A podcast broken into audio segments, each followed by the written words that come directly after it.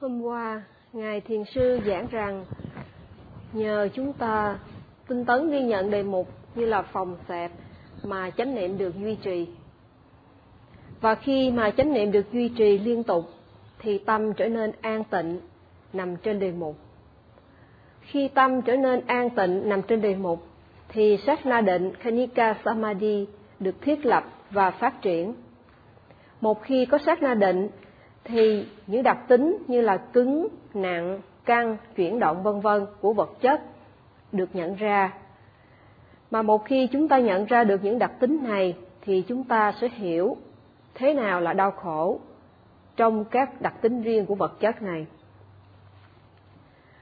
Bất cứ những gì sinh khởi nơi sáu căn đều là khổ. Ngoại trừ tham ái, tất cả những gì sinh khởi nơi sáu căn đều là khổ. Như vậy, thiền sinh cần phải ghi nhận bất kỳ đề mục gì đang sinh khởi trong hiện tại bằng tinh tấn và bằng sự hướng tâm để hiểu rõ thế nào là khổ, tức là hiểu rõ được chân lý đầu tiên trong tứ diệu đế. Nhờ ghi nhận đề mục kỹ càng mà ta có thể hiểu rõ được đề mục và do đó ta loại trừ được vô minh do không hiểu hay là vô minh do hiểu sai về đề mục.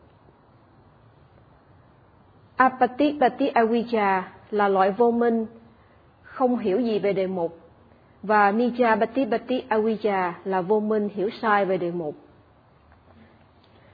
Nhờ chúng ta tu tập, hướng tâm về đề mục, ghi nhận đề mục mà chúng ta hiểu rõ đề mục cho nên chúng ta loại trừ được hai loại vô minh này, tức là hiểu sai hay là không hiểu về đề mục hay không hiểu về danh sắc. Và ví như khi có ánh sáng thì bóng đêm tự động loại trừ.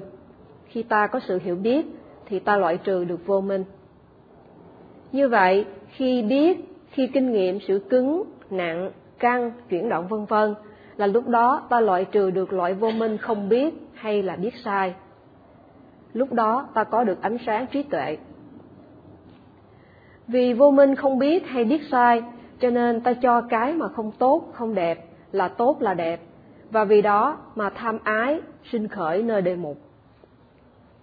Như vậy, để không có tham ái, tanha hay loba phát sinh nơi đề mục, thì chúng ta cần phải quan sát đề mục để hiểu đề mục một cách thật rõ ràng.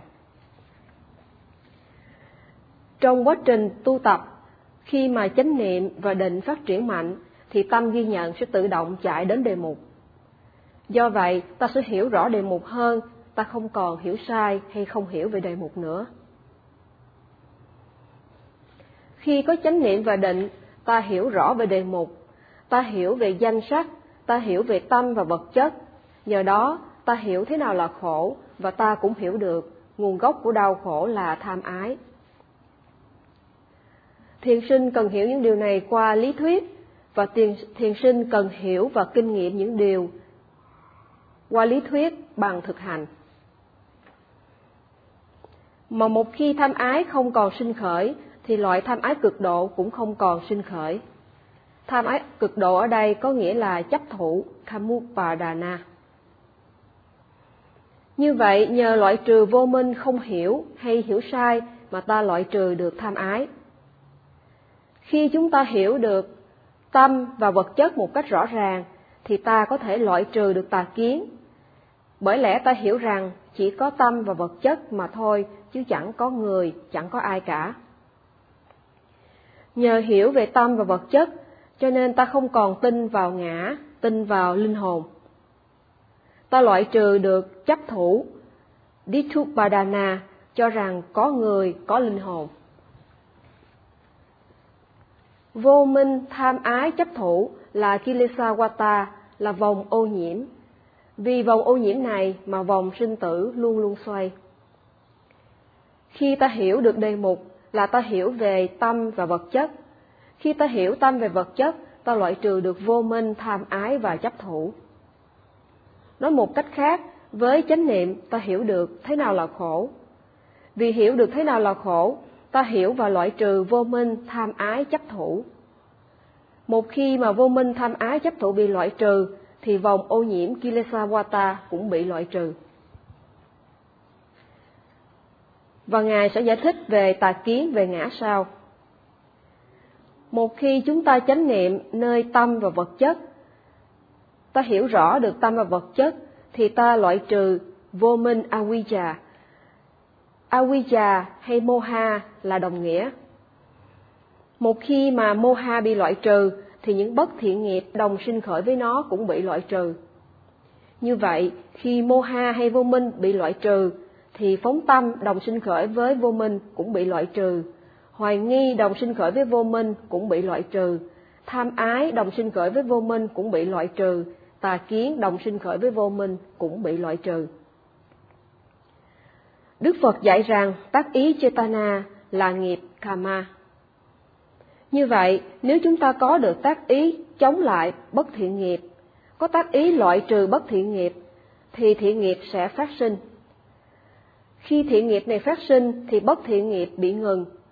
Mà một khi bất thiện nghiệp ngừng thì vòng ô nhiễm, tức là bất thiện nghiệp cũng bị ngừng. Nói về thiện nghiệp có hai loại. Thứ nhất là thiện nghiệp dẫn đến tái sinh và thứ hai là loại thiện nghiệp không còn dẫn đến tái sinh. Thiền sinh không phát triển thiện nghiệp dẫn đến tái sinh. Thiền sinh phát triển thiện nghiệp không dẫn đến tái sinh. Phát triển thiện nghiệp không dẫn đến tái sinh là loại trừ vô minh, tham ái, chấp thủ. Khi chúng ta phát triển được thiện nghiệp này, khi ta loại trừ vô minh tham ái, thì kết quả là ta không còn sinh tử. Vipaka là quả của thiện nghiệp không còn tái sinh hay quả của thiện nghiệp còn tái sinh. Khi mà chúng ta loại trừ được tham ái và tham ái cực độ, Tanha Upadana trong từng mỗi sát na, thì ta có thể ngăn chặn và ngừng vòng sinh tử trong từng mỗi sát na. Như vậy, hiểu rõ về đề mục, hiểu rõ về tâm và vật chất, chúng ta loại trừ được Kilesawata, vòng ô nhiễm, Kamawata, vòng nghiệp, Vibhakawata, vòng quả. Trong mỗi lần chúng ta ghi nhận được đề mục, thì tinh tấn Kriya, chánh niệm Sati và chánh định Samadhi đều sinh khởi. Một khi tâm ghi nhận nằm trên đề mục, ta hiểu được đề mục, ta loại trừ được trạng thái đối lập với thiện nghiệp Patipaka. Một khi ta hiểu khổ thì ta sẽ loại trừ được bất thiện. Khi bất thiện không còn, khi bất thiện bị loại trừ thì chân lý về khổ và nguồn gốc của khổ sẽ biểu hiện một cách rất rõ ràng, dẫu cho hai chân lý này có khó hiểu và thâm sâu đến đâu. Như vậy, nhờ chánh niệm trên đề mục mà ta hiểu rõ khổ và nguồn gốc của khổ. Khi loại trừ được bất thiện thì hai sự thật này sẽ hiển hiện một cách thật rõ ràng trước mặt thiền sinh. Vậy chúng ta cần loại trừ lô ba là trạng thái tham ái, một hình thức bất thiện biểu hiện rõ ràng nhất. Khi loại trừ được tham ái là ta loại trừ được đí thí, tà kiến. Và khi mà tham ái và tà kiến bị loại trừ thì hai sự thật này sẽ hiển hiện. Trong khi quan sát đề mục, có khi thiền sinh hiểu được hình tướng của đề mục, có khi thiền sinh hiểu được đặc tính của đề mục, bản chất của đề mục. Khi mà chánh niệm và định phát triển thì ta hiểu được sự căn cứng, giãn, chuyển động vân vân ở vật chất. Hiểu được những đặc tính này là ta hiểu được thế nào là khổ, Hiểu được khổ là ta loại trừ được tham ái, nguồn gốc của mọi đau khổ. Do vậy, thiền sinh cần phải hiểu được khổ và phải hiểu được nguồn gốc của đau khổ.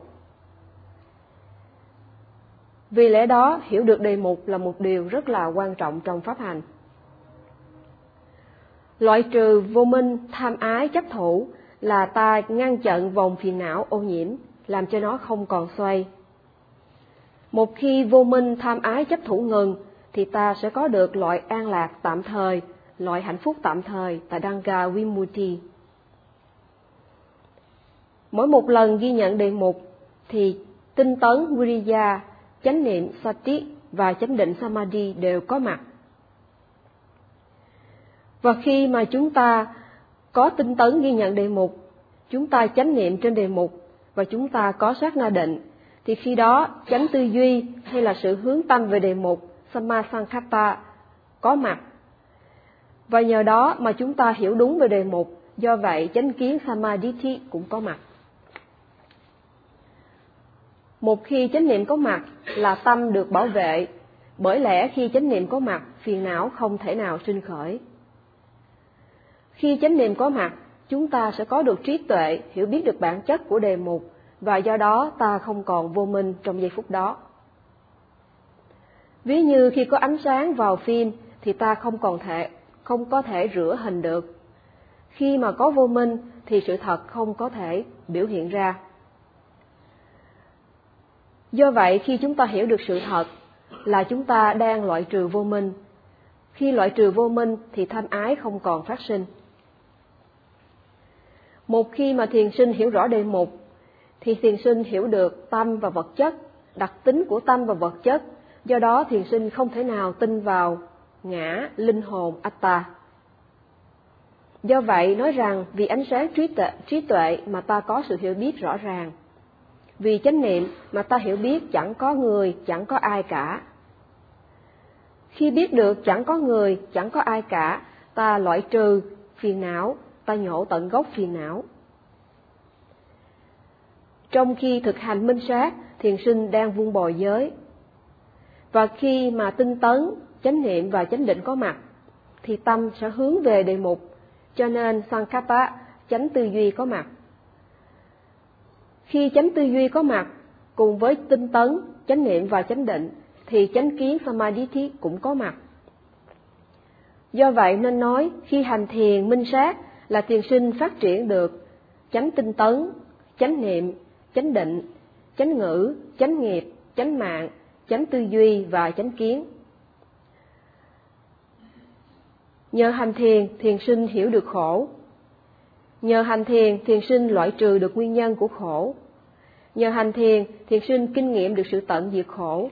Và nhờ hành thiền, thiền sinh phát triển được bát chánh đạo là con đường dẫn tới sự tận diệt khổ. Trong khi hành thiền, chúng ta quan sát phòng xẹp. Nhờ quan sát phòng xẹp, chúng ta hiểu được sự căng, cứng, giãn, chuyển động vân vân. Hiểu như vậy, hiểu được vật chất như vậy là chúng ta hiểu về khổ. Mà một khi ta hiểu được chân lý về sự khổ, thì ba chân lý sao hay ba sự thật sao cũng sẽ được hiểu hiểu rõ ràng. Do vậy, hành thiền minh sát là hiểu cái cần được hiểu, tức là hiểu về khổ. Loại trừ cái cần được loại trừ, tức là nguồn gốc của đau khổ. Tận diệt cái cần được tận diệt, tức là chúng ta có Nirodha Satcha, sự tận diệt khổ, và phát triển cái cần được phát triển, tức là con đường dẫn tới sự tận diệt khổ. Như vậy chỉ cần có quan sát phòng niệm, phòng xẹp, chỉ cần có chánh niệm thôi mà chúng ta hiểu được bốn chân lý này. Dù chỉ trong một hay hai ngày, nếu thiền sinh nào hành thiền tinh tấn thì ta có thể hiểu được những điều này rõ ràng. Nói về bát chánh đạo thì bát chánh đạo gồm có ba nhóm, giới phần, định phần và tuệ phần. Vì có ba loại phiền não cần loại trừ nên ta có được ba nhóm giới định tuệ để loại trừ những phiền não này. Loại phiền não thô thiển biểu hiện qua thân khẩu, Vitikama Kilesa được loại trừ bằng giới. Loại phiền não tư tưởng biểu hiện trong tâm, Pariyuttana Kilesa được loại trừ bằng định. Và loại phiền não ngủ ngầm trong tâm Anusaya Kilesa được loại trừ bằng tuệ.